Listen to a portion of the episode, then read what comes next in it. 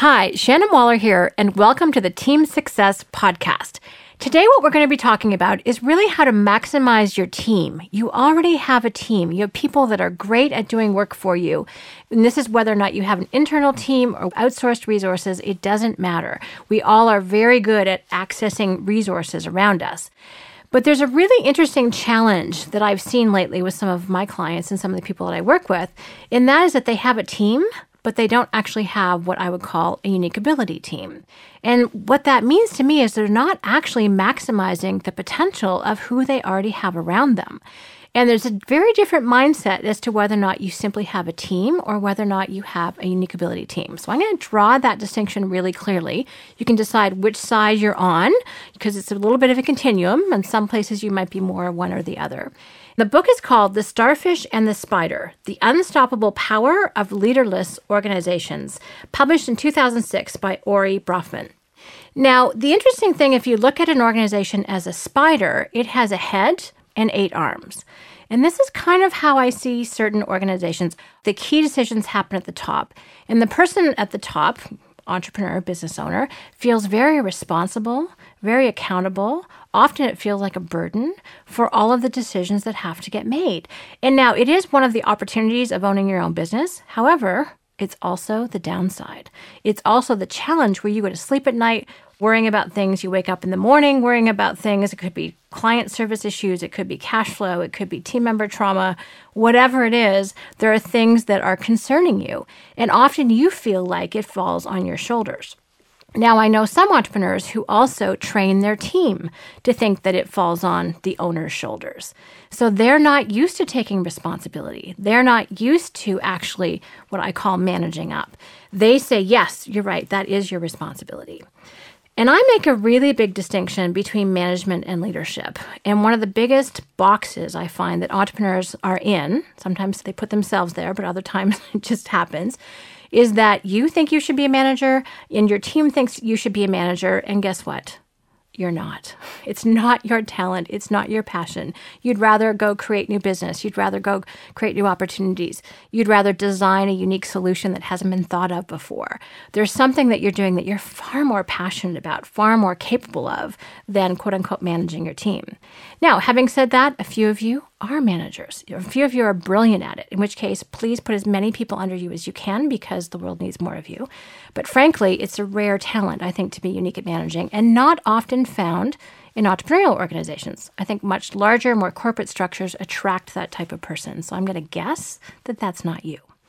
So the challenge again, going back to the whole decision making model, is when if it all falls on you and the team is managing to you and saying, yes, you should be the manager, is that in some areas you're going to make fabulous decisions and in some areas you're not, or not make decisions at all because that's not your area of expertise.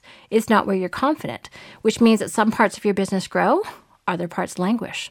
They fall behind. There are problems that arise. Messes get made because you have not made decisions, which leads to problems with your team, problems with your clients, certainly problems with your suppliers. Who knows, regulation could be an issue. There's lots of potential quote unquote traumas that happen.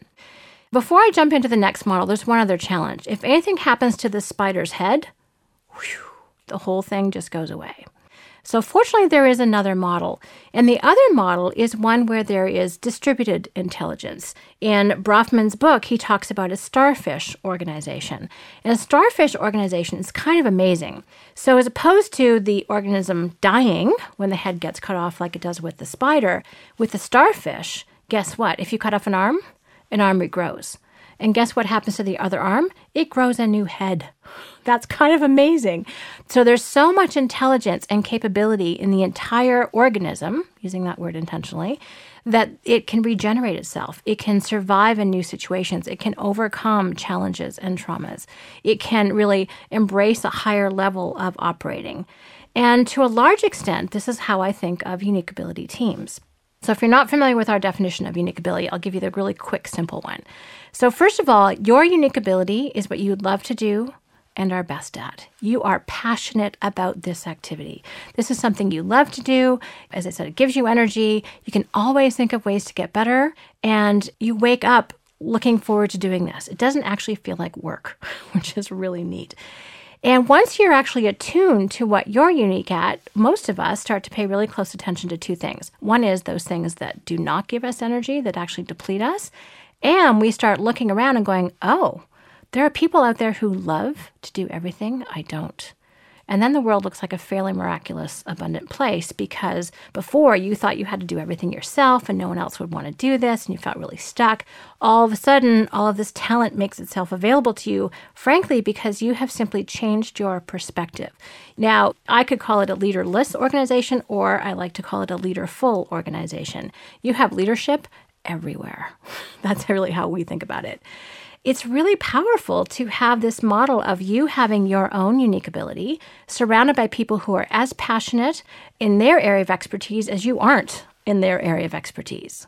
And that is so much fun. There is nothing more fun when you have that level of creative and collaborative teamwork as you do with Unique Ability Team. It does require you to give up something. And what you have to give up is the mindset I can do it better myself you have to make that shift, recognizing that there are some things at which you are superb and you are meant to do. And the more you're freed up to do it, the more successful you'll be. But in that process, you have to have unique ability teamwork because guess what? That other stuff still has to get done. It's not going away. And so, therefore, building the teamwork around you also becomes one of the key capabilities here. Now, if you've been listening to these podcasts, you know I'm a hugely avid reader and I like to inhale books. And one of the ones I found most educational, in addition to The Starfish and the Spider, is Tribal Leadership. And so, Tribal Leadership is written by Dave Logan, John King, and Halee Fischer-Wright. And in that book, they articulate the fact that there are five different levels of tribes. And the ones that apply to us really are stage three and stage four really the motto or the language that goes along with the stage three tribe is I'm great, you're not. And it's very much that climbing, elbows out, putting other people down on your way up to the top, fairly aggressive. Again, that mindset of I can do it better myself. So you kind of look for angles and ways, I'm not going to say to use people, but that's how it ends up feeling to them, frankly, of moving ahead. And you think you're great, and other people, not so much. This is very much true in a lot of corporate America. By the way, this information comes from their studies. This is not something they made up. Almost half of corporate America is at stage three. And then also academic institutions, certainly in healthcare, the mindset is really, I'm great. You mm, can't say the same which is really not that fun to be around. If you've been around someone who thinks like that, it's like, hmm, really? You you have no insight or perspective on how I could be as good at my passion as you are at yours. Those people do not attract teamwork. Who wants to work with someone who's just going to put them down or make them feel stupid? And there's other phenomenal information about how to move from stage three to stage four. So for that, please go grab the book, Tribal Leadership, or listen to my interview with Dave Logan at teamsuccesshandbook.com. Fabulous interview with him. He's very articulate. Now, a stage four tribe has a very different way of thinking, and that is that instead of I'm great, you're not, it's we're great. You kind of have to give up the ego, give up, and I think a lot of the burden to move to the we're great mentality.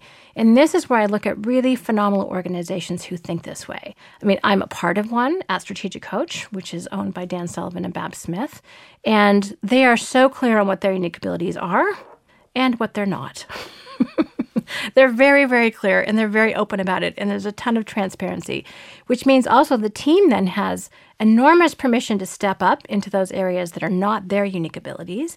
And it means that they're very cognizant of looking around for talents that are complements to theirs. And that is just a delicious environment to be in. Another really well known company is Zappos.com they just attract an incredibly engaged workforce that is all about teamwork, all about collaboration, all about supporting one another. They're actually an example in tribal leadership of a stage four team. And really, their mission in life not to sell apparel, not to sell shoes, but really to provide superb customer service, what they call wow service. And I love that. Delivering Happiness is Tony Hsieh's book, CEO of Zappos. So if you want a really great example of a stage four tribe, check out Zappos. And if you want to read about it, more the construct or the theory behind it and the practice behind it, then definitely check out Tribal Leadership. I think it's a very necessary transition that owners need to make in order to go from that spider model, where you think you have to be the key one to make all the decisions, to really the tribal leadership stage four model, that starfish model where there's a lot of intelligence. And if I think about organizations who want to grow not two times, but 10 times, it's really that you want to have what strategic coach would call a self managing company. You want all of the capabilities, all the talent, all the intelligence, all the resources distributed so that everyone can make really smart decisions. Instead of that being a threat, I think that's very inspiring. And if I think about which organization can get bigger, definitely the starfish model, definitely that stage four tribal leadership model. And certainly, if you want to attract really superb, intelligent, and engaged team members, then definitely the model of the starfish is far more attractive to that person. They can really thrive there. That means they can explore their own unique ability, their own teamwork. They get to specialize in things that they're passionate about. And it's interesting, one of the concerns I hear a lot is well, if I attract really great people, won't they just leave and create their own businesses? And what a lot of business owners don't know or don't appreciate is that actually, no. If you create an amazing environment where people get to do what they love to do and are best at in teamwork with other people who also love to do what they do and are best at that, why would anyone leave? Really? That takes a lot of intentionality and a lot of energy. And they've just found it? No, no, no. Most people, frankly, are not entrepreneurs. You're a very small subset of the population, which is fine. Just appreciate that that's rare air that you're breathing. And that if you can create an environment that attracts unique ability teams and unique ability teamwork, wow, you have really got the recipe for both 10 times growth and a self managing company. So I hope this conversation has inspired you. I think if you're feeling trapped by the spider mentality, then you know the direction in which to go in. And definitely tap into these other resources. There's a lot more details in those books, but really the overview is to be able to move from just having a team. Because again, a lot of you have teams that are great people, really talented, but frankly, they're held down. There's a ceiling beyond which they cannot go because they don't have distributed decision making. And some of you don't actually have the right teams. You haven't hired people who want to think for themselves. So, yes, there might be a change involved there. However, the benefits and the payoffs are so big and so much better than the other way. It's definitely worth the journey. Thank you very much for listening. I hope you've enjoyed this episode of the Team Success Podcast. And if you have any questions or comments, please email them to us at questions at strategiccoach.com. And as always, here's to your team success.